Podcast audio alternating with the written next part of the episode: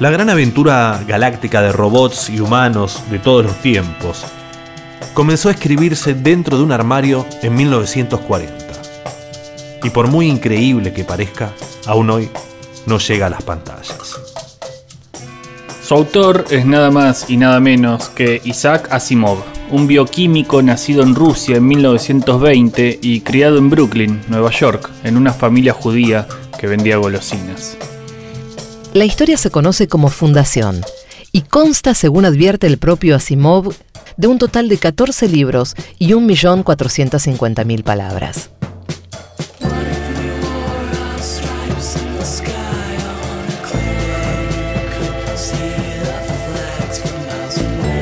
Se trata de una historia del futuro que empieza en la Tierra y avanza por el universo. Pero aunque tiene un orden cronológico muy riguroso, por lo engorroso no tiene nada que envidiarle, por ejemplo, a Star Wars, porque Asimov escribió precuelas y secuelas en un orden de publicación que es un verdadero laberinto.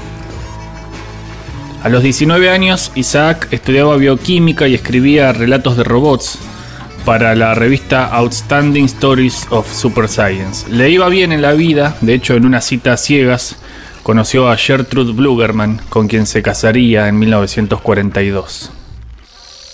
Para 1950, algunos de esos cuentos se editaron en el libro de relatos Yo Robot, que poco tiene que ver con la película de Will Smith. Y también se editaba su primera novela, Un guijarro en el cielo. Esta primera novela transcurre en la Tierra, más de 10.000 años después del comienzo de la colonización humana de la galaxia, cuando ya se había olvidado cuál fue el planeta que la inició. Lo particular es que esta novela no es ni por asomo el comienzo cronológico de la historia. Sí, Asimov arrancó escribiendo la gran saga de fundación por el capítulo número 8.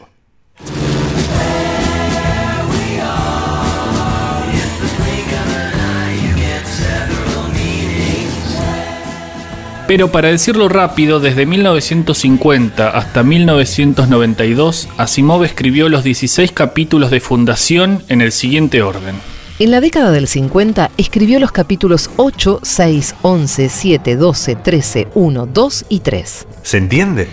Y luego en los 80, 30 años más tarde, escribió el capítulo 14, después el 4, el 5, el 15, después escribió el 9 y en 1993, un año después de su muerte, se publicó el capítulo 10. 8, 6, 11, 7, 12, 13, 1, 2, 3, 14, 4, 5, 15, 9 y 10. 8, 6, 11, 7, 12, 13,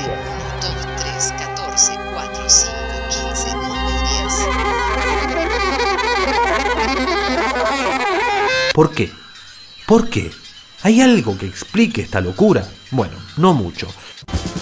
Pero para intentar aproximarnos, podemos decir que en la década del 50, Asimov escribe un grupo de historias donde hay robots.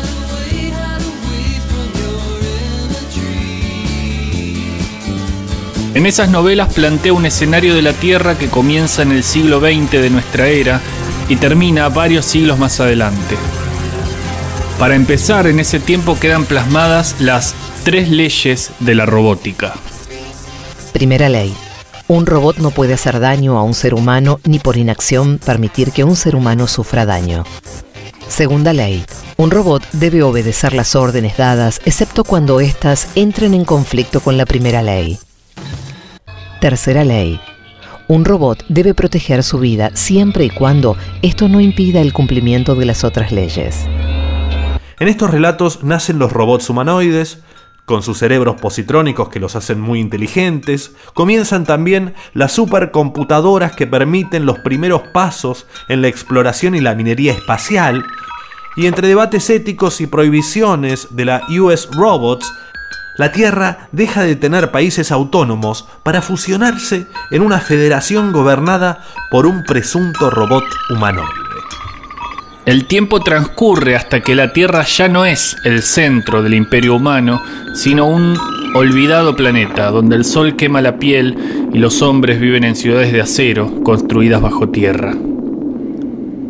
Los robots están prohibidos y la trama se dispara cuando R. Daniel Olivaw, un robot, es enviado a la Tierra a trabajar con el detective Elijah Valley para investigar un asesinato. Lo interesante es que también durante esta época, Asimov escribió otro grupo de historias que no tenían nada que ver. Estas eran en un futuro muy muy lejano, en Tantor, lejos de la Tierra y sin un solo robot. Estos cuentos pasaron a ser la trilogía de Fundación. Asimov en los 60 y en los 70 se dedicó a escribir muchísima historia y divulgación científica.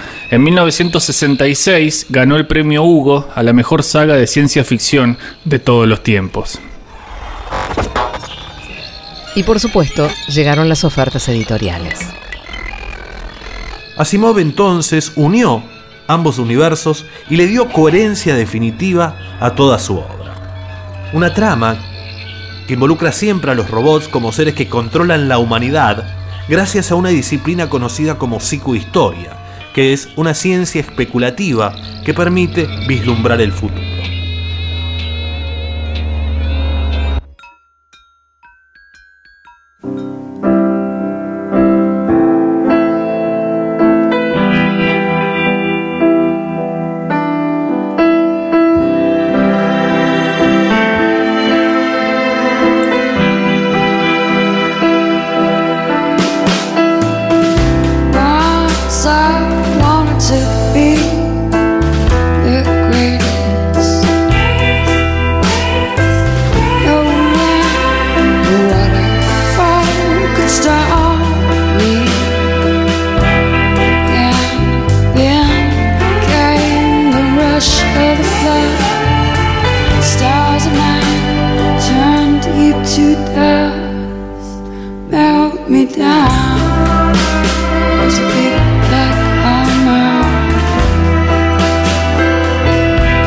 the